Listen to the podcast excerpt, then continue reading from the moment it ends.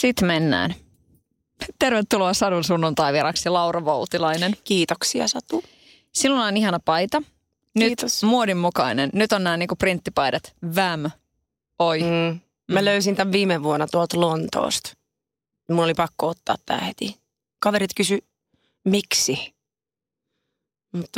Se vaan, mun oli vaan aivan pakko tarttua. Mutta no nyt sitten tulossa onneksi tänne Suomeenkin. Varmaan saisi lisää näitä Wham-paitoja esimerkiksi. Miten tärkeätä sulle niinku muoti on? Siis nyt nimenomaan siis muoti. Muoti. No sen verran, että sillä voi raikastaa sitä omaa perusolemustaan, että käyttää joitain elementtejä siitä.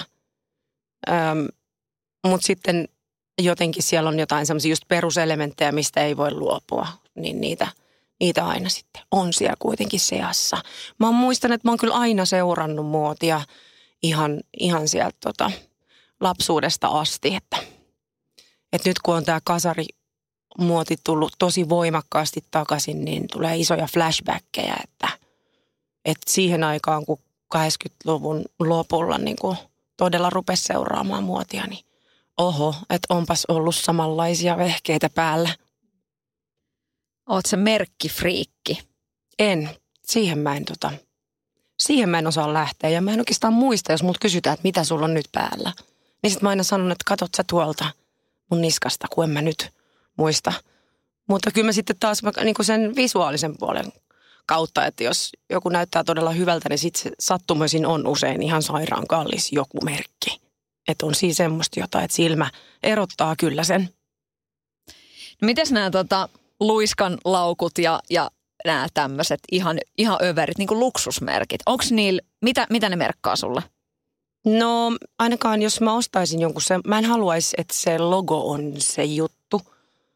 Että mä haluaisin, että se on vaan niin ihanan näköinen. Ihanan siis, että se heti erottuu. Ja sit siitä tulee se kysymys, että mikä toi on. Mutta just niin kuin sanoin äsken, että ei, ne semmoiset överit ei siinä mielessä kiinnosta, että vain pelkästään, että se on kallis ja siinä on se logo, niin se ei riitä ostosyyksi, vaan sitten ehkä se on just silleen, että haaveilee jostain sit pitkään, että on nähnyt jostain jonkun että tommonen olisi joku päivä ihana ja sitten ostaisi sen. Mutta ei ole vielä tullut sellaista tilannetta, että mä jahtaisin jotain tiettyä merkkiä tai tietyn merkistä jotain laukkuu. No miten sitten joku tämmöinen, onko sulla jostain marketista ostettuja vaatteita esimerkiksi? On mun niitäkin, joo. Että kyllä se aina, jos koko ajan oikeastaan silmä niin kuin käy, että jos jonkun sieltä sitten löytää, että löydöt on mahtavimpia, oli ne sitten missä maailman kolkassa tahansa tai minkälaisissa kaupassa tahansa. Ja sitten noi second handit on nyt kyllä tärkeitä. Millainen arsenaali sulla on tällä hetkellä sillä esiintymisvaatteita? No vitsi, mä yritän pitää sitä päivitettynä silleen, että mulla olisi koko ajan menossa just jonnekin kierrätykseen osa. Ja pitäisi aika pientä vaatehuonetta. Mutta sitten, jos niistä on luopunut, mä viime vuonna rankasti niin kun luovuin vaatteistani. Ja sitten huomaakin kaipaavansa juuri jotain tiettyä takkia. Se on ihan kauheata. Mä nyt just heitin sen viime vuonna pois. Miksi mä nyt tarvin sitä?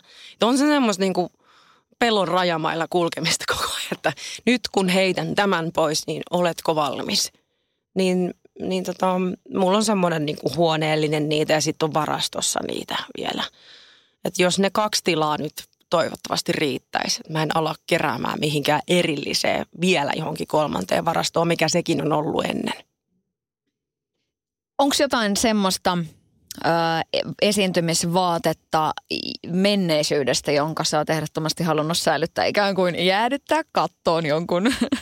On joo, kyllä niitä on semmoisia, että just ensimmäinen esiintyminen tuolla stadionilla tai ensimmäinen joku tietty Emma Gaala tai ensimmäinen tätä. Sitten kun niitä alkaa tulee sitten niitä on ruvennut meneen silleen, että näitä tärkeitä vaatteita, niitä alkaa olla aika paljon. Niin sitten nyt on ruvennut meneen, että yksi vaate per vuosi. Mutta ihan sieltä alkupuolelta, niin mulla on sieltä niinku ne ensimmäisten albumin kuvausten vaate ja ensimmäinen promokuvausvaate, ne on tallessa kyllä. Onko se ekan levyn kannesi jakkupuku? Se on semmoinen mekko, semmoinen 60-luvun aitu musta mekko. Oi. Niin se on tallessa ja sitten yksi jakkupuku, vai kaksi niitä on. Ne on tallessa ja tietysti euroviisupuku ja tämmöiset. Milloin viimeksi sulla on ollut päällä jakkupuku? Nythän ne taas tulee, kato hei. Mä ehkä tosta, kyllä ihan kohta kuulkaa se. Mutta en mä tiedä, pystyykö mä liittää sitä semmoiseen niinku mekkoon vaan laitanko mä sit vaan vaikka noin pyöräilyhousut siihen. No siinä kun oot esiintynyt niin erilaisissa kaikissa jutuissa ja oot tosi energinen siellä lavalla, niin onks revennyt perseestä housut ja niin kuin mitä kaikkea siellä sit oikeasti sattuu tavallaan, että joku katkee korkoa ja vastaavaa? Kyllä joo, ihan vasta on lähtenyt korko silleen kokonaan irti, että sit täytyy näytellä, että se on siellä. Että niin kuin puolet keikasta menee varpaillaan. Tai sit on käynyt silleen, että mulla on yksi keikka, niin mulla on noita tämmöisiä mustia nilkkureita, mitkä on nytkin jalassa, niin mulla on niitä aika monet. On tullut vähän kiire lähtö, niin 2 vasemman jalan nilkkuria. Ja mitäs sitten tehdään? Niin olin jo keikkapaikalla ja sillä 15 minuuttia aikaa lavalle. Niin mä laitoin sitten vaan tyynesti ne kengät, millä mä olin tullut, semmoiset ihan kauheat, jotkut tämmöiset maiharityyppiset. Mä olin taas varpaillaan koko ajan, koska musta tuntuu, että mun on pakko olla jotenkin ylempänä. Että ja muuten se on aika juhlava asu ja sitten ne kauheat kengät, niin ei se nyt hirveästi nostata sitä artistista fiilistä siinä. Ja paljon muuta, että yleensä on niin kuumuuden kanssa on aika paljon vaikeuksia, että jos on tosi kuuma lava. Viime viikon loppuna oltiin Ylivieskassa, niin siellä oli ehkä 37 astetta siellä lavalla se lämpötila. Että se on se, että pysyy niin kuin yhtään mikään tukka missään tai joku meikki jossain, niin kyllä siinä on niin kuin eniten sitä, että tarvitsisi oikeasti jonkun ihme semmoisen suihkeen, mikä lakka olisi sellainen, mitä voisi naamaan heittää, että se pysyisi. Ei ole olemassa. Mikä on niin kuin fyysisesti sulla haastavin tilanne, että sä oot vetänyt keikan sillä lailla, että on ollut just joku yrjötauti tyyppisesti tai joku hirveä migreeni tai jotain tällaista? Vai niin kuin millainen toleranssi sulla on näissä jutuissa? Kyllä ne varmaan kasvaa noiden kauhukokemusten myötä, että täytyy käydä semmoinen joku ihan kauhea. Niin ja mulla on muistaakseni mennyt siis jalka läpi lavasta joskus. Että nehän ei ole aina kauhean niinku vankkarakenteisia ollut. Ja sitten korkkareilla meneminen niistä, niin sehän puhkaisee niinku lattia. Et kerran meni sille, että reiteen asti. Ja ei kun laulu sitten niinku jatku, koska siinä menee jotenkin sellainen paniikki, että ei mitään, että aivan outoa. Se adrenaliini tekee sen, että se vaan show must go on. Se on niin syvällä täällä kallossa, että se vaan jatkuu, mutta tuommoinen niin kuin yrjöön liittyvä, niin kyllä semmoisiakin on, että laivassa että on ollut show sitten ja silloin alkuaikoina niin se toleranssi oli huono siihen heilumiseen, mutta silloin oli ihan hirmu sellainen myrsky, että tavallaan kun sä menit lavan poikki, niin sä menit ylämäkeen ja sitten se taas heilahti ja taas sä menit ylämäkeen, kun sä menit toiselle puolelle lavaa. Mutta se heilu niin hirveästi, ja mä olin siellä takahuoneessa, missä ei ole ikkunoita, niin oli niin huono olo, että piti niinku maata selällään, että muuten mulla tulee yrjö. Ja sitten mä vaan kuulen, että ne ensimmäiset niinku tahdit alkaa siitä introsta, ja mä lasken, niinku, että no niin, nyt mulla on 5 sekkaa aikaa, että mun pitää laulaa. Ja sitten siitä pam, ylös. Lavalle. Ja sitten kaikki on poissa. Kaikki siis yrjön tunteet ja muut, ne on poissa. Mutta sitten kun sä tuut sieltä pois, se oli semmoinen 40 minuutin veto, semmoinen tiukka. Niin sitten kun sieltä tuli lavalta pois, niin suoraan vessaan. Eli mulla ei niinku koskaan siellä lavalla tapahdu mitään, mutta puhaltajilla saattoi tapahtua. Että sieltä pääsi niinku sinne pillin sisään. Puhalsi sinne jotain muutakin. Jep. Toi on niin horroria. Mm. Mutta onko se sitten niin, että se show must go on? Että se on vaan tehtävä, että sä oot se esiintyjä. Onko se että vaadit sä iteltäsi just niinku tollasta niinku työmoraalia ja... No joo, näköjään se tulee ihan automaationa. Että oikeastaan tosi vähän on ollut semmoisia keikkoja, missä on pitänyt lyödä ihan poikki. Että ainoastaan silloin, kun ei vaan niin kuin tekniikka enää toimi. Että mä en pysty huutamaan esimerkiksi sitä keikkaa loppuun, mutta siinä tapauksessa, jos mä voisin huutaa, niin mä varmaan sitten senkin tekisin, en tiedä. Mutta tilanteita on tosi vähän, että mä en melkein edes muista.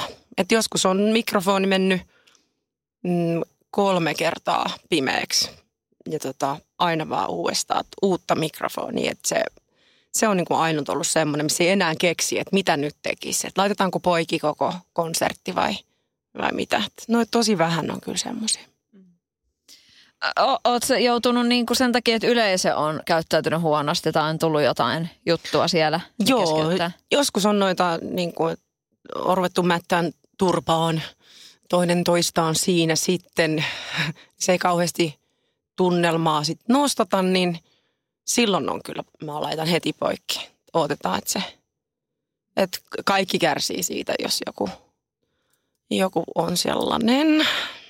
Anteeksi, mä naurattain.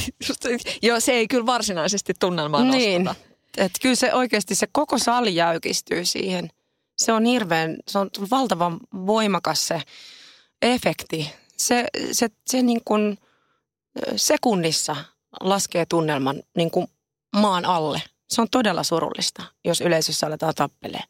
Se ei missään tapauksessa käy. Se on heti seis. Mä oon nyt tullut ajatelleeksi, että sen kokee noin voimakkaana. Joo, se leviää niin kuin semmoinen atomipommi, se paha fiilis sinne saliin. Se on ihan kauhea. Mä en voi esiintyä sellaisessa tunnelmassa. Mun pitää odottaa, että se loppuu se tilanne. Ja sit mä aloitan alusta. No voiko sit käydä niin, että sä et saa siitä tunnelmasta kiinni? Että et sulla menee jotenkin niinku biorytmit sekaisin, että nyt ei niinku pysty? Ei, kyllä mä saan tietysti joo heti. Se täytyy vaan ryhdistäytyä, sit yleisö haluaa sitä. Me halutaan kaikki pois semmosesta. Että sinne ei olla tultu tappelemaan, vaan nimenomaan kokemaan semmoista kohottunutta fiilistä. Mitäs nämä energia-asiat noin muuten, niin kuinka herkkä sä oot sille, että sä menet tilanteeseen ja sitten, että aistit sä energioita ympärillä, millain tämä maailma sua puhuttelee? Joo, mä oon tosi herkkä, että mä tunnistan tilassa, kun mä menen johonkin tilaan, missä on vaikka ihmisiä jo valmiiksi ennen kuin mä menen sinne, niin mä tunnen sen, mitä siellä on meneillään. Ja sitten myöskin yleisön mä tunnen niin kuin itsessäni sillä lailla, että se toisaalta vähän ohjaakin mua, että mitä tämä yleisö tarvii nyt. Se on semmoista, että kyllä mulla on niin kuin jotenkin kaikki solut auki siinä. Mä oon aina ollut semmoinen, sanotaan niin kuin tämä on muotisana, tämä erityisherkkä, mutta jotain sellaista saattaa olla. Ja täytyy valmistautua erilaisiin tilanteisiin niin, että on sopivasti herkkä, että pystyy myöskin vähän sillain suojautumaan. Mulla on ainakin yksi kaveri, joka on niin kuin sanonut sitä, että sit välillä tulee semmoinen, että jostain ihmisistä tulee aivan niin kuin valtavan synkkä energia ja sitten se tavallaan niin kuin rupeaa myrkyttämään niin kuin sitä itteen, että sitten tulee se semmoinen, että nyt rupeaa oksettaa ihan. Ootko niin kuin tavallaan, saat se tästä kiinni? No ei ihan oksetuksen puolelle, mutta kyllä sen tuntee niin kuin kropassa. Että ihmiset, joilla on tai ylipäätään, että jos antaa luvan sille, niin sen tuntee niin kuin kehossa. Että sieltä tulee joku tietty semmoinen, että se ei ole hyväksi. Niin, kannattaa niin kuin uskoa niitä kehon tuntemuksia. Muistan yhdessä haastattelussa sä sanoit, että turha haroa vastaan, kun muutos on jo ovella. Se oli just se, sen jälkeen sä olit eronnut ja muuta. Silloin ei ollut vielä taloa myyty ja niin kuin tavallaan, että se muutos oli sulla niin kuin sellainen tossa niin kuin tavallaan vielä työn alla. Millainen elämänvaihe tässä nyt on, Laura? Nyt niin kuin kesä 2019. Tämä on todella semmoinen, mun on semmoinen... suht rauhallinen fiilis ja sellainen, että mä oon niin kun tosiaan oppinut nyt nauttimaan siitä yksinolosta ja siitä että kun mulla on niin kuin nämä ruuhkavuodet tavallaan siinä mielessä ohi, että kaikki ei ole siinä ympärillä, just se, niin kuin pienet lapset ja niin kuin ne kaikki vastuut, mitä tulee siihen pienilapsiarkeen ja sitten ja työt yhtä aikaa siinä. Mutta onhan toki mulla sitten aika paljon kiireitä sit työn puolesta, mutta on oppinut arvostamaan sitä rauhaa ja semmoista just tasaantumisen mahdollisuutta, mitä tässä nyt on, että voi olla itsekseen ja keskittyy asioihin. Ja sitten toisaalta keksii jotain aivan turhaa tekemistä, ihmepyörimistä, mutta tosi silleen, että uuden oppimisen aikaa tosi paljon, niin kuin itsensä kanssa opettelua. Aika mahtavaa. Joo, siis kyllä tämä on semmoinen just, mitä nyt pitää tapahtua mulle. Tämä on myös, onko tämä nyt se, että tavallaan koet sä sen, että nyt mä niin ansaitsen tämän tällaisen elämänvaiheen? No joo, että kyllä mä sitten kun mä kuuntelen niiden ihmisten arkea, joilla on semmoinen härdelli päällä, niin sitten toisaalta on se, että voi, että niin, että onhan ihan niin, että mun lapsiakin nyt ikävä tässä näin. Mutta sitten kuitenkin, että ai, että nyt mulla on se on ohi ja nyt tässä ja nyt. Niin kuin tässä koska mä voin biisissäkin just se, että on niin helppo lipua sinne menneisyyden niin kuin haikailuun ja sitten jotenkin ja tulevaisuuden pelkoihin. Mutta tässä ja nyt oleminen niin kliseiseltä kuin se kuulostaakin, niin se on haastavaa, mutta siitä on kyse koko ajan, että tämä on nyt hyvä, näin on hyvä, ei ole hätää. Nyt on erilaista kuin silloin. Ja nyt mä en tiedä, mitä tulee, ja se on jännittävää, se on kivaa. Niin ja sitten se, että ei tarvitse tietää. Kun ei sitä voi tietää, niin... Nyt vaan tässä näin mennään yksi päivä kerrallaan, ja se on jännää, se on oikeasti niin kuin... Kun sen mindsetin löytää sieltä, että tämä on hyvä nyt, niin kyllä, sitten on kyllä kiva olla. Mutta ei se aina onnistu. Mutta ainakin tämän 3 minuutin ajan, kun tämä biisi kestää, niin sitten ollaan tässä ja nyt, eikö se? Koska mä voin. Se on kyllä niin loistava lause. Sitä varsinkin naiset käyttävät ihan älyttömästi. Kyllä, näin on kuultu. Mitä se sulle merkitsee, se koska mä voin? No esimerkiksi eilen, että tulin keikalta ja oli semmoinen olo, että mulla olisi sitä, tätä ja pitäisi tehdä tässä nyt vielä. Mutta ei. Tuolla tuoksuu hyvältä tuolla ulkona. Mä menen istuun sinne. Ottaisiko valkoviinin? Koska mä voin. Sitten mä niinku mietin sitä, että niin, nyt mulla on näin monta asiaa, mitä mä voisin tehdä, koska mä voin. Niin se oli aika mahtava fiilis. No mut sit mä menin sinne mä menin sinne mun buduaariin ja rupesin järjestelemään mun uusia meikkejä ja koska huominen päivä ja kaikki nämä jutut. Mutta mulla oli mahdollisuus. Mä mietin sitä just, että Et se on semmoinen niinku mimmien juttu ja niinku, et tässä ajassa varsinkin tosi paljon sitä boostataan. Että hei naiset, et tehkää sitä mitä haluatte, älkää kuunnelko mitään suvun naisten puheita tai miesten tai mitä ikinä. Että tavallaan mennään niinku vähän sellaiseen, että minä edellä. Mutta ei se niinku miesten maailmassa. Et voisiko, niinku, mitä sä ajattelet, voisiko esimerkiksi Juha Tapio laulaa, koska mä voin? Niin hänhän on rohkaissut lauluissaan tekemään niin, että olla itsensä puolella ja sä oot kaunis ja sun aika tulee vielä. Ja eikö hänellä ole tällaisia viestejä siellä? Näinhän se on, että onko näin, että näinhän se on. Onko näin, sanoo Laura. Olisiko niin, että meille... Aina kerrotaan, että kuinka meidän tulisi. Meille naispuolisille varmaan sitten kuitenkin enemmän. Onko se sitten sillä lailla, että aina on joku tullut kertomaan sulle, että mitä sun tulee olla ja mihin tämä tästä niin kuin tulee menemään, jos sä et tee näin ja näin ja näin. Ja sitten meihin koodataan semmoisia ikään kuin valheita, tai meidän täytyy itse tunnistaa ne sitten aikuisiällä valheeksi. Että ei, et en mä ollenkaan se, mitä mä luulin olevani, koska mut opetettiin siihen, tai mä kasvoin siellä tietyssä ympäristössä, tiettyyn sukuun, tietynlaiseen perheeseen. Ja kävin tietynlaisia kouluja, missä mulle kerrottiin tätä tiettyä asiaa. Mutta ei, eihän mä semmonen olekaan. Että nythän voi tehdä just sitä, mitä mä oon aina halunnut, koska mä voin. Niin se on pelottava, mutta se on just se, miten täytyisi elää, pitäisi elää. Tai olisi hyvä elää. Mutta sitä me kaikki varmaan havitellaan kuitenkin tässä näin.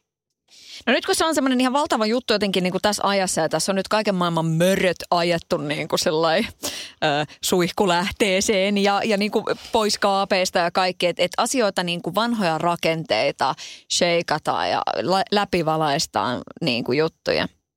Niin sitä voisi ajatella, että tämä on erittäin hyvä. Niin millaisia, mitä sä ajattelet siitä? Nyt pikkasen niin kuin keittiöpsykologia, jotain niin kuin filosofian tohtoria tästä näin. Että millaisia niin kuin lapsia tässä nyt sitten kasvatellaan? Että kun tällaisia ajatuksia läpikäyvät vanhemmat kasvattaa lapsiaan, niin wow, on siellä eri asia kuin mitä vaikka me ollaan oltu. Niin, ja joskus kun koittaa lukea niitä, niin tuntuu, että toiset lapset toivoisivat sellaista selkeää raamia ja ohjetta ja semmoista turvaa. Ja sitten kuitenkin siellä pitäisi samaan aikaan tukea sitä ydintä, mikä siellä on. Ehkä nyt vielä sitten seuraava sukupolvi toivottavasti osaa kasvattaa sellainen rakkaudella niin, että on, niin kuin osaa olla tunteiden tukena. Eli siellä on syli niitä tunteita varten, koska ne tunteet kertoo siitä, mikä se lapsi on, kuka siellä on syntymässä, kuka siellä on. Mutta sitten jos sitten tyrmätään, että nyt nimittäin suutukko ja sä niin syöt nyt ja sä et sitä, sä et tätä ja nyt tonne, niin sitten kun me ollaan saatu ehkä semmoinen, mä oon ainakin saanut semmoista kasvatusta, missä on selkeät raamit ja se tunnepuoli on vähän sellainen niin kuin niin tää on, me ollaan ehkä tämmöisessä risteyskohdassa, että me halutaan tarjota sitä, mutta me ei ole ihan vielä osannut sitä. Niin mä toivon ja luotan, että seuraava sukupolvi ja sitä seuraava varsinkin niin osaisi olla tässä niin kuin tunnekasvattajia, mutta silti siellä olisi rajat. Mutta se, mitä me tehdään, niin kuin nyt mä ainakin koen, että mä koitan antaa sitä, niin kuin, että sun täytyy opetella kuulostelemaan, kuka siellä sisällä ja mitä tahdot elämältä. Että en ole ohjaamassa suoraan, mikä susta pitäisi tulla. Tietenkään en ole. Oletko jossitellut omalla kohdallasi sitä, että jos sulle olisi niin kuin vaikka lapsena enemmän niin kuin tuotu sitä, että hei, mikä ääni sun sisällä on, mitä se Laura todella haluaa, niin olisiko tilanne jotenkin toisenlainen niin kuin tänä päivänä, olisiko jollain toisella alalla tai jotain vastaavaa? En mä ehkä toisella alalla olisi, mutta ehkä olisin jotenkin helpommin itseni puolella, että en niin paljon kävisi kaikkia vaihtoehtoja läpi ennen kuin mä teen jotain oikeasti. Et aika paljon sillä niin kuin kelaa, että onko tämä nyt hyvä juttu, huono juttu, mites tämä, ja uskallanko mä tai mites mä tämän ilmaisen. Tai on semmoista tietynlaista niin kuin jännittämistä koko aika, että miten tässä nyt mennään. Ihana toi itseni puolella. Halleluja! Miksi on niin vaikeeta saakeli? No ne on ne, kato ne pääsisäiset äänet, mitä se tulee. Sä et riitä tai sä et ole tarpeeksi kaunis, sä et ole tarpeeksi laiha, sä et ole tarpeeksi sitä, tarpeeksi tätä. Ja tuossa otsassakin on tommonen näppy, että et sä voi. Niin, kyllä se on semmoinen ihmismielen ominaisuus, että se hakeutuu semmoiseen alamaailmaan, ellei sitä vedä sieltä ylös. Esimerkiksi musiikin avulla yksi vaihtoehto. Miten sä oot saanut itsesi vedettyä? Niin kun, sä oot ollut kuitenkin niin kun tosi nuoresta, että sä oot kasvanut sellainen parrasvalossa, niin onhan se niin kun aika hazardia, että vielä nainen ja sitten kaikki ne paineet, vaikka sanoisi, että ei sellaisia ole, mutta totta kai niitä on. Ja vielä ihan eri tavalla, kun sä kasvat sillain, että sut tunnetaan, sä oot julkisuuden henkilö. Kai se on sitten se, että etsii keinot nousta aina ylös, jos tulee jotain semmoisia romahduksia, mutta semmoisia niin kuin suvantoja tai alamäkiä tai mitä ne nyt sitten ikinä onkaan, niin sieltä sitten taas itsensä rakentamisen taito, että se on tosi tärkeää, että oppii löytämään niitä semmoisia asioita elämäänsä, jotka rakentaa. Ja sitten mulle se on vaan niin tärkeä se, että musiikki soi minussa. Se on semmoinen elämänvoima mulle. Jollekin muille se voi olla joku purjehdus tai saada olla vedessä, mutta mulle, mikä ikinä se onkaan, mutta musiikki on niin suuri voima mulle, että se aina nostaa mut. Ja sitten siinä tulee mukana sitten muut semmoiset niin kun hyvät asiat. Ja toki ihmissuhteet ja se, että on niin kun läheisiä ihmisiä ympärille, totta kai se. Tuommoiset perusasiat sitten tukee. Niin nyt tähän elämänvaiheeseen liittyy myöskin se, että nyt ne lapset on tosiaan isoja, niin oot sä kriiseillyt sitä? Oot sä kipoillut sitä, että just se, nyt ne ei tarvitse mua enää samalla tavalla? Totta kai siinä on se semmoinen, se on tavallaan, onko se sitten surutyö se oikea sana, että sitten pitää pystyä luopumaan ja sitten käydä läpi niitä asioita ihan rauhassa, että mitäs tuli tehtyä. Ja sitten ehkä, ja sitten sitä toivoa, että nyt kun on isompi, että pääsisi sellaisiin ihaniin keskustelutilanteisiin, että meillä alkaisi semmoinen uudenlainen suhde sitten. Mutta se tarvii sen semmoisen työn, semmoisen luopumistyön. Niin kuin nyt koko ajanhan se on luopumistyötä. Ihan syntymästä asti, aina kun se lapsi kasvaa, niin tietyistä vaiheista luovutaan. Mikä on sulle jotenkin semmoinen liikuttavin, herkin muisto, just tämä, kun lapset oli pieniä? Joku semmoinen, tiedätkö, välähdys jostain, niin kuin, millaisia niin kuin on ne jotenkin rakkaimmat jutut siellä? Millaisista hetkistä? No, en mä tiedä, mä näin semmoisen unen esimerkiksi, että se nuorempi poika kävelee ja se on kuin 3- tai 4-vuotias. Ja kun se on just sellainen, mitä mä näin siinä unessa, se tapa kävellä ja taapertaa, se takatukka heiluu ja se on semmoinen, että se tutkii ympäristöä, syö metsämansikoita, vaikka piti juosta kilpailuissa. Niin niitä semmoisia, ihan vaan se olemus, sen pienen lapsen olemus ja ne semmoiset pienet hetket, kun muisti, että mä katon sitä lasta ja sitten katon nyt sitä. Ja nautin nyt tästä ja piirrä se sun verkkokalvoa silleen, että se tulee siellä pysymään, koska tämä ei kestä oikeasti todellakaan kauan. Ja, niitä mä sitten muistelen, koska mä oon ne ihan tietoisesti painanut mun verkkokalvoa. Joo, yrittää kyllä tehdä. Ja sitten tulee välillä se, että äiti, mitä sä katot? Sinua. Sellainen niin kuin tuijottaa niin, että niin kuin skannaa sitä. Niin, se ihmettä, nyt se sekoittaa. Joo, sellainen on hullu. Sitten kyllä sinä sitten myöhemmin ymmärrät. Mutta on se niinku, se on ihanaa. Ja siis, hei, pisteet siitä, että sä oot tajunnut sen. Niin kun kuitenkin sillain, että sä oot tosi nuorena tullut äidiksi ja sä oot kasvattanut lapsia niin kun ne oli pieniä. Niin kun, se oli vielä se vaihe, kun ei ihan niin paljon ollut tätä tämmöistä kohkaamista, mitä tällä hetkellä on. Kyllä. Joo, siitä on tullut mietittyä. Mä olin tosi nuori äiti ja olen valmis keskustelemaan asioista sitten, että minkälaisia ratkaisuja silloin teki, kun oli todella nuori. Eikä ihan ymmärtänyt kaikkea, mutta täytyy vaan luottaa, että niin on tarkoitettu, että se lapsi siihen syntyy just silloin, kun sen kuuluu syntyä ja niillä mennään ja puretaan sitten myöhemmin, että mitä kaikkea. Olen avoin tosiaan sille semmoiselle, niin että katsoo taaksepäin ja ihan kertoo siitä sitten, että minkälaiset oli tilanteet silloin, kun hän syntyi tai he syntyivät. Niin. Ja se kertoo mun mielestä sustakin tosi paljon. Että sä olet, hei, että voidaan puhua. Niin. Että olihan siinä niinku, siinä oli monenlaista. Niinpä. Ja parhaansa sitä jokainen tekee kuitenkin. Näin se on.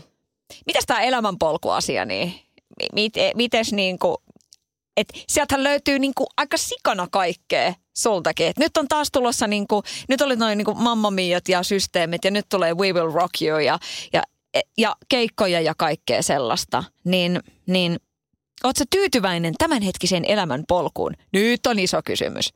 Mutta sillain, että sä oot kääntynyt joistain kohdista niin kuin tohon suuntaan, sit sä oot ehkä mennyt vähän takaisin, sit sä oot mennyt eteenpäin niin kuin jutiin. Mm-hmm. Niin onko tää niin kuin ok? Oot sä ok asioiden kanssa? Mä oon ok asioiden kanssa. Edelleen on semmoinen nälkä, että jotain vielä. Että jotain vielä tulee tai jotain vielä kohti mennään. Että homma ei ole valmis. Mä koen, että se nälkä on tärkeä, mutta se ei saisi tulla vallitsevaksi ominaisuudeksi. Että sitten kun jos se menee niin kun liian pitkälle sen nälän kuuntelu, niin sitten ei ole ollenkaan koskaan tyytyväinen. Että sen kanssa pitää olla tarkkana. Niin, mutta mä oon kyllä tosi tyytyväinen ollut tähän mun työtilanteeseen niin kuin jo jonkin aikaa. Että mä oon saanut ihania keikkoja, kiitos iskelmäfestareiden ja muiden festareiden, että on päästy eteenpäin. On saanut satsattua myöskin tänä vuonna taas vähän lisää, esimerkiksi tuohon liveen. Ja uutta musiikkia on saatu ulos. Vielä on nälkää jäljellä. Mutta on hyvä, että jos se nälkä rupeaa määrittelemään sitä tekemistä. Joo, niin se on tärkeä sitten pointti. Sitä rupeaa jotenkin jahtaamaan koko ajan jotain, mitä ei ole olemassa. Niin sitten siitä tulee ihan maanista ja sitten ei oikeastaan oikeastaan mikään ei sitten kasva enää, kun sä oot koko ajan tyytymätön kaikkeen. Ei se ei ole hyvä tie. Mä mietin tosi paljon, kun on kaiken maailman life coacheja ja sellaisia elämäntapavalmentajia, jotka niinku hyväkroppaset henkilöt sillain, että jahtaa unelmia ja niinku niinku, se on tosi jees. Mut sitten, että kun siinä se niinku kirkkaimpana asiana on se, että jahtaa unelmia ja uskalla ja susta on siihen. Niin. Sillain, sit tulee hetkellisesti se, että mitä jos ei aina jaksa? Onko mun pakko nyt vaan niitä mun unelmia koko ajan tässä jahdata? Niin, se on tosi myyvää toi, että niin kun, anna sille kaikkesi, sä pystyt siihen. Nyt vaan niin kun, klikkaa tosta ja maksat tonnin sitten. Sitten sä pystyt siihen. Niin sehän on myyvää. Että siihenhän meidät on opetettu, meidät kuluttajat, että me kuullaan sitä, että me emme riitä. Me emme ole vielä todellakaan millään tavalla valmiita, niin sitten, että meiltä puuttuu koko ajan jotain. Niin se on kyllä sitten ihan eri asia. Että siinä nimenomaan just se, että mutta tarkoitan sitä sisäistä nälkää, että jos on joku semmoinen, mitä kohti haluaa mennä ja minkä haluaa vielä kokea tai minkä haluaa saada aikaiseksi, niin sen jahtaaminen myöskin, että se täytyy niin kuin päästää lomalle välillä. Ja aika useinkin, että asiat järjestyy. Että nyt ollaan tässä. Nämä asiat on nyt hyvin ja näin. Mutta kun miettii sitä kaikkea, mitä sä oot tehnyt, että tavallaan tietää, että kuinka paljon sulla on ollut niin kuin TV-prokkiksi ja niin kuin omia TV-ohjelmia. Sä oot saanut niin kuin ihan valtavan laajalla skaalalla tehdä asioita. Onko ne kaikki ollut...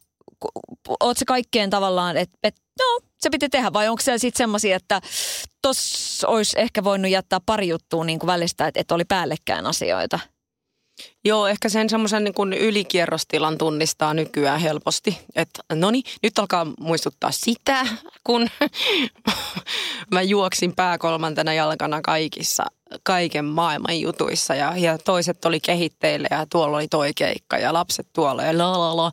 Ja siihen semmoiseen, just semmoiseen kierroksilla, ylikierroksilla käymiseen, niin on hulahtanut helpostikin, että less is more on silleen siinä mielessä hyvä olisi ollut joskus hyvä, että olisi malttanut vähän jarrutella välillä ja sitten valita tehtävänsä, että sen niin kuin yleisesti voi ehkä sanoa, että jotain siellä olisi ollut karsittavaa, mutta ei siinä ehtinyt katsoa, niin kuin, että se vauhtisokeus on helposti tämän tyyppisellä ihmisellä lähellä.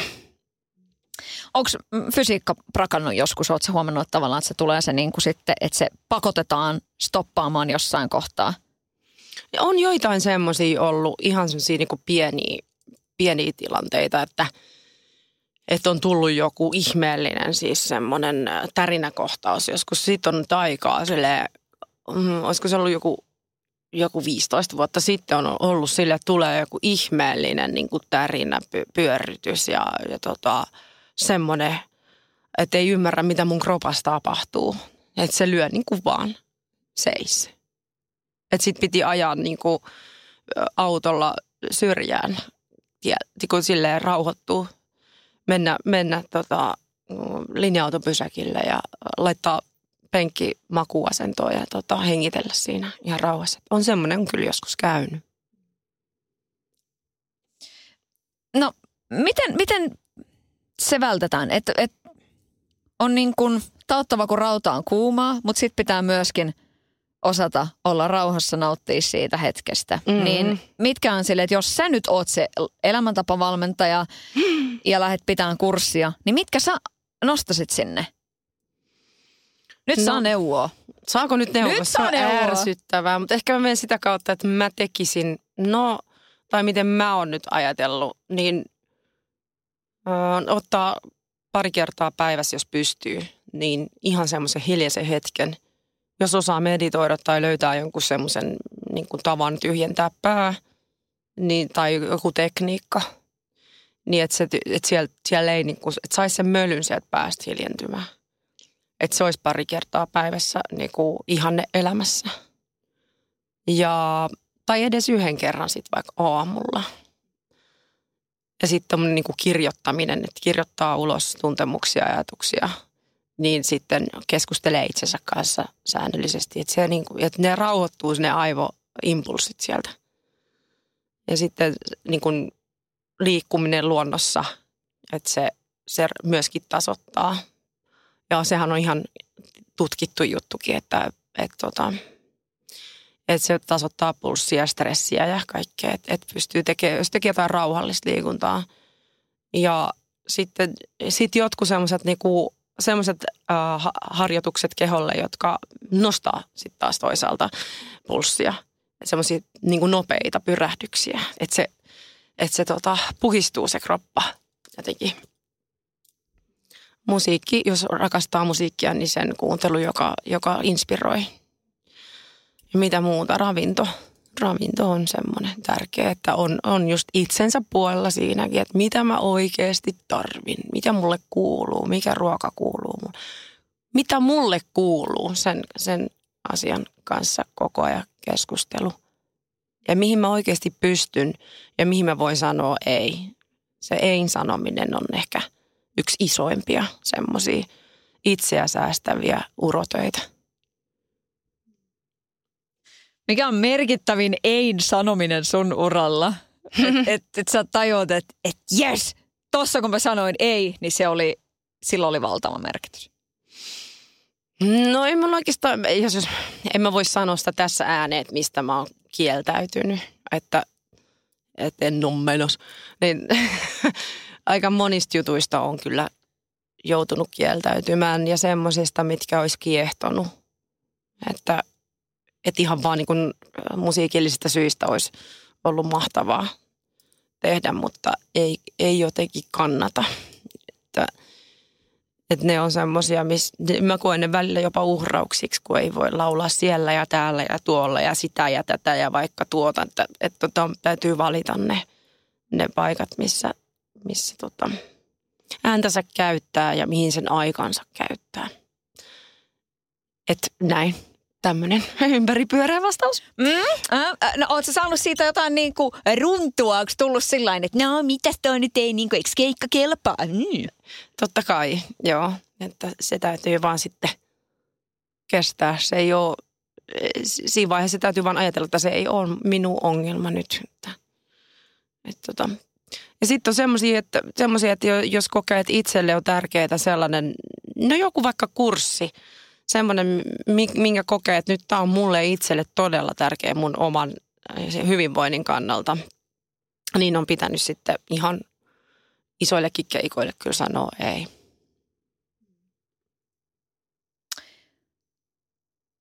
Onko ne sitten semmoisia, että, tai se, että sitten vaan sen asian kanssa pitää niinku olla, niin onko se sulle ollut helppoa, että okei, no nyt toi saattaa pahoittaa mielensä tästä, mutta niin mun täytyy valita tässä niin kuin näin. Ja. Kyllä se ensin jännittää, mutta sitten rauhoittaa mielensä ja että ans kattoo nyt. Ja sitten jos on sellaisia ihmisiä ympärillä, jotka tukee ja silleen, sitä valintaa, niin sit on helpompi kyllä olla. Että joo, pääsee keskustelemaan, että olihan tämä hyvä ratkaisu nyt, olihan. sitten siitä on kyllä paljon apua. Mm. No niin, Laura, nyt mennään vähän tämmöinen name-droppailuun ja nyt just niihin sun elämäsi ihmisiin. Täältä tulee sinulle tuttuja lauluja ja nyt kysymys kuuluu, että kuka sulle tulee mieleen. No niin, ootko valmis?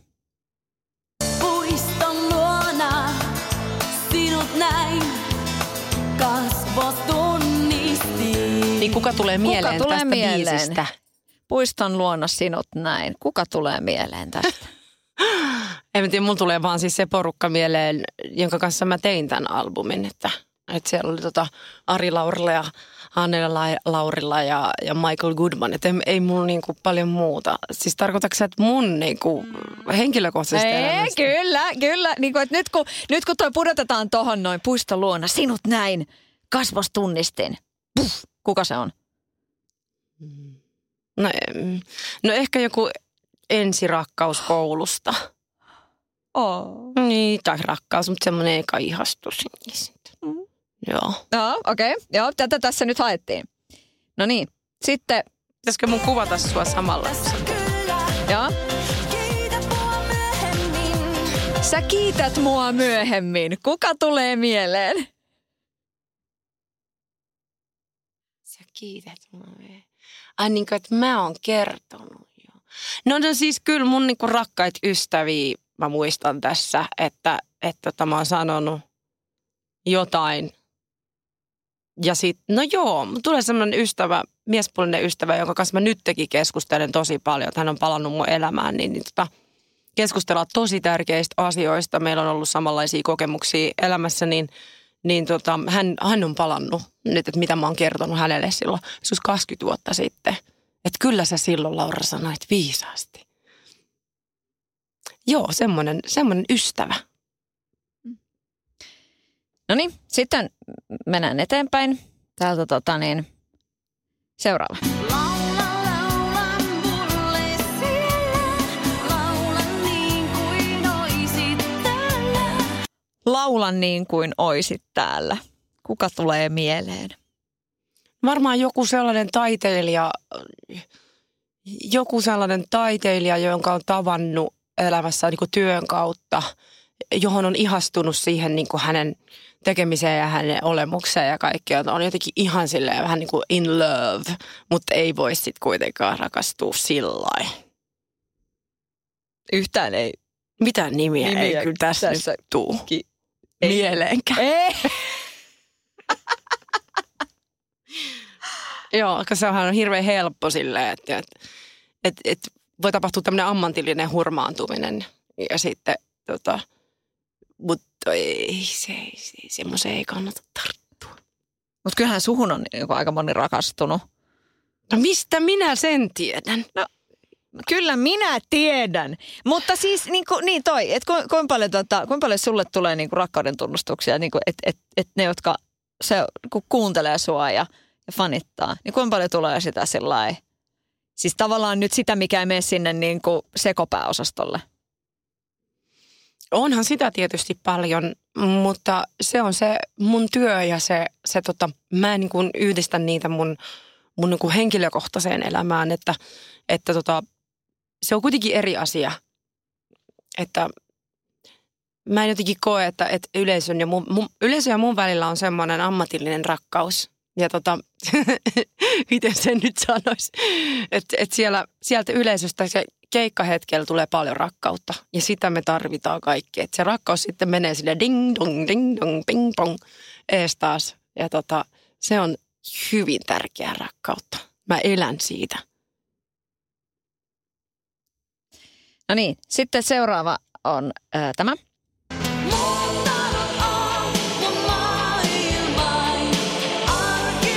Laura, kuka tulee mieleen? Kuka on muuttanut sun maailman? Siihen aikaan on hyvin nopeasti ton biisin levittämisen jälkeen. Toihan oli niinku 93 jo. Niin sitten minun ensimmäinen aviomieheni tuli kuvioihin. Missä se toinen on? Mikä? Niin Elizabeth Taylor. Montakos niitä on niin ollut niin. Se ensimmäinen ja ainut aviomies. Seuraavaa odotellessa. Mä mietin, että eikö ollut niin, että toi biisi oli Ruusenlevin mainoksessa, jossa oli Saku Koivu. Finlux. Televisio. Ei kun niin olikin. Niin tietysti. Joo. Kyllä. Joo. Kyllä minä ja Saku Koivu. Minä jatkan, Saku ei.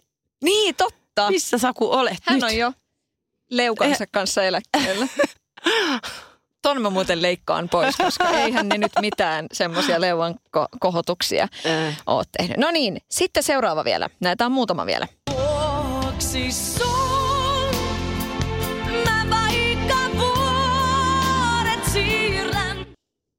Kuka tulee mieleen? Siis mun lapset.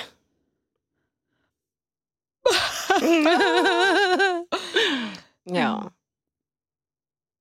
Niin. Voi. Mutta eikö ole ihanaa sille, että kiitos elämä joku, että saa kokea sen. Että saa oikeasti niinku liikuttua niistä Juman kautta omista tekeleistä. Niin ja sitten se on kyllä vähän silleen, että et tule ja juoksisin. Se on ihan kauheeta. Sitä on muuten erikoista sit selittää niille pilteille silleen, äiti teki sun puoletti ja pitävät silleen, mitä? Ai, no voit sä sit mennä vaikka kouluun mun puolelle. Okei. Niin kuin, että... Niin. Mm. Joo. Mm.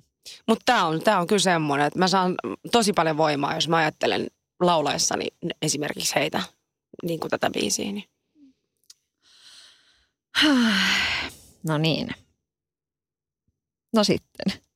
Laura hoitaa duuninsa ja hoitaa sutkin ilman. Kuka tulee mieleen? Se on Satu Kotonen mieleen. Tämmöiseksi niinku hauskaksi lopuksi, että niinku, kuka tulee mieleen? Miten nämä sutinat nyt? Nyt niinku romanssi. Sutina. Onko ilmassa? Mitä sanot? Mulla sutinaa. Niin. Nyt ei kyllä ole just heti tällä hetkellä ainakaan mitään kerrottavaa. Mm. Laura, kesä, keikkoja. Sä oot kaikissa meidän jutuissa mukana. Mikä on ihana asia? Niin on. Ihanaa. Kiitos, että mä saan olla. Oikeasti se on niin kuin mahtava meno. Jos ei ole tämmöinen kaatosade, mikä tuo nyt on kohta tulossa. Ja mä olen menossa siis Lahteen tänään iskelmäfestareille. Mm. No. Mut joo, kesäkeikkoja, jos tulee niinku viikonloppuisia vähän niinku pidennettyjä viikonloppuja, ja sitten on siellä joku viikkokin, että melkein 5 päivää kierretään. Se on kyllä ihan pääasiallisesti sitä. Juhannuksena ehkä jotain tuommoista, niinku, voiko nyt puhua juhannuksesta, jos tämä tulee? Voi puhua, mä voin irrottaa tästä juhannusviikolle tämän pätkän. Mm. Mutta joo, siis semmoisia pieniä irtiottoja on kyllä tulossa. Ystävien kanssa. Mutta kyllä, pyhitetään keikoille tämä kesä jälleen ja se on just hyvä niin. Mm. Mutta nyt mä en päästä sua nyt ihan vielä tästä sutina-asiasta. Just eilen mun silmiin sattui semmoinen, että naisen seksuaalisuus on niin kuin blä blä blä parhaimmillaan 40-vuotiaana. Ootko huomannut saman? Jaa, no kyllä se tietysti se oma kehon kuva ja tuommoinen itsensä just se hyväksyminen ja itsensä puolella oleminen ja rakastaminen niin sanotusti, niin kyllä se alkaa vaikuttaa. Mutta mun mielestä se on ollut mulla sillain ajatuksena jo pitkään, että sen itsensä hyväksymisen kautta niin se tulee. Se seksuaalisuus vahvistuu ja näin. Kyllä mä uskon tohon. Se on aika vahvasti sanottu, mutta kyllä se taitaa olla totta. Mm. Jos antaa sen tapahtua, eikä sillä niin kuin jatka samaa rataa kuin 20-vuotiaana. Mutta eikö se ole vähän surullista, että kun on semmoisia mimmejä, jotka on silleen, että et pakko laittaa niinku valot pois, että mä en kestä omaa kroppaani silleen, että et jotenkin niinku valosassa. Että tavallaan sekin niinku vaikuttaa siihen seksuaaliseen niinku kanssakäymiseen, siihen kaikkeen. Niin vaan silleen, että voi Herran Jumala, että ketä tästä voi syyttää, niinku tiedätkö? Omia vanhempia, lähettäkää no ei vaan siis, sepä se, että kuinka moni 20-vuotias pystyy sitten kääntämään ne tietynlaiset väärät ajatukset päästään niin kuin siinä vaiheessa pois, niin kyllä sen eteen kannattaa tehdä töitä, että voisit nauttia elämästä, nauttia niistä tärkeistä asioista. Ja läheisyyshän on yksi niin kuin tärkein ehkä ihmiselle, onko se tärkein suorastaan elämässä, rakkaus ja läheisyys. Mm. Nyt tässä on niin kuin tosi hyvä aasinsilta, mutta siis vielä loppuun kysymys, jonka mä kysyn aika monelta, että mitä sulle on menestys? Kun tässä nyt ollaan puhuttu siitä, että sä oot saanut tehdä todella laajalla skaalalla asioita. Töitä on riittänyt ja sä oot edelleen siinä. Saku Koivu on jo siirtynyt niin kuin muihin tehtäviin. Terkkoja Sakulle. Niin mitä sulle on, Laura, menestys? No totta kai se vaikuttaa. Kyllähän me kaikki varmasti haluamme menestyä, joilla on joku intohimo, semmoinen, niin että haluaa tulla nähdyksi ja kuulluksi sillä lailla omana itsenään ja menestyä sitten siinä, että on niin hyväksytty. Se on tavallaan semmoinen sisäänkirjoitettu tarve varmaan ihmisyydessä, että ei ihan yksinään tarvitse tuolla vessassa lauleskella. Niin on se vähän eri asia kuin tuhansien ihmisten edessä. Että totta kai se mulle merkitsee, että mun äänellä on jotain merkitystä ja tarkoitusta tässä maailmassa. Että se, että missä mittakaavassa se on ylipäätään tervettä, niin sitten se on toinen keskustelu. Oletko ajatellut, onko sinulla lähtenyt joskus laukalle? Oletko pitänyt itseäsi niin kuin tavallaan liian tärkeänä? Mitäs tämä narsismi-artisti-juttu? Niin. Joo, se siinä vaiheessa, kun se kuva, mikä tulee julkisuuteen, tai se on valokuvissa, että se on julkaisuissa tai albumin kannessa, ja siitä, mitä susta puhutaan tai kirjoitetaan, sä alat uskoa sitä, niin kun, että se on sun identiteetti, niin sitten ollaan ihan totaalisesti skutsissa, että just niin kuin olen tuossa aikaisemmin sanonut, että itsensä kanssa keskustelut, kuka minä olen, jatkuva sen kysyminen, niin pitäisi pitää raiteilla. Mä oon käynyt sen kautta, että on ollut semmoisia kaikkivoipaisuuden tunteita ja sitten, että mä pystyn tekemään itse ihan kaiken, että fuck everyone. Niin kun mä menen tonne himaan ja mä teen kaikki yksin, että kyllä mä pystyn. Niin oon mä senkin kokeillut. Että on ollut aikoja, jolloin kukaan ei ole jarruttanut mua yhtään tai kertonut mitään järkeä, mutta takonut mun kaaliin silleen järkeä. Että on painanut silleen niin omavoimaisesti eteenpäin. Niin on niitäkin koettu. Silloin justiin 20 ja 30 välissä oli semmoisia niinku hurjia aikoja. Olisiko joku voinut takoa sun päähän järkeä? Ehkä ei. Niin. Että siinä on sen verran kova kuori ollut sitten. Joo. Mutta se kuuluu varmasti asiaan, että sitä kautta, jos ei niin kuin elä, niin mitä sillä lailla kun elää, niin eihän sitten mitään oppiskaan. Mm. Mistä sä haaveilet? Tuossa jo oli se, että nälkää on ja muuta, mutta mistä sä haaveilet? Kyllä mä edelleen tahdon syventää ja tarkentaa tätä mun musiikin tekemisen, siis tätä työtäni, että vielä sitä kristallisoida ja viedä eteenpäin. Ja mun mielestä tämä uusi biisi on taas hieno uusi askel johonkin vielä tiukempaan suuntaan, että tällä tiellä jatketaan ja mä haluan keskittyä siihen niin kuin biisin tekemiseen enemmän ja, tai sen materiaalin syntyyn yhä enemmän ja valita tietysti tehtäväni tarkasti niin, että aika riittää kaikkeen. Ja menestyä siinä. Voin sen äänenkin sanoa, että totta kai toivon, että saan vielä esiintyä pitkään ja isoille joukoille ja pidetään hauskaa yhdessä vielä monta vuotta. Kiitos! Kiitos! Yes!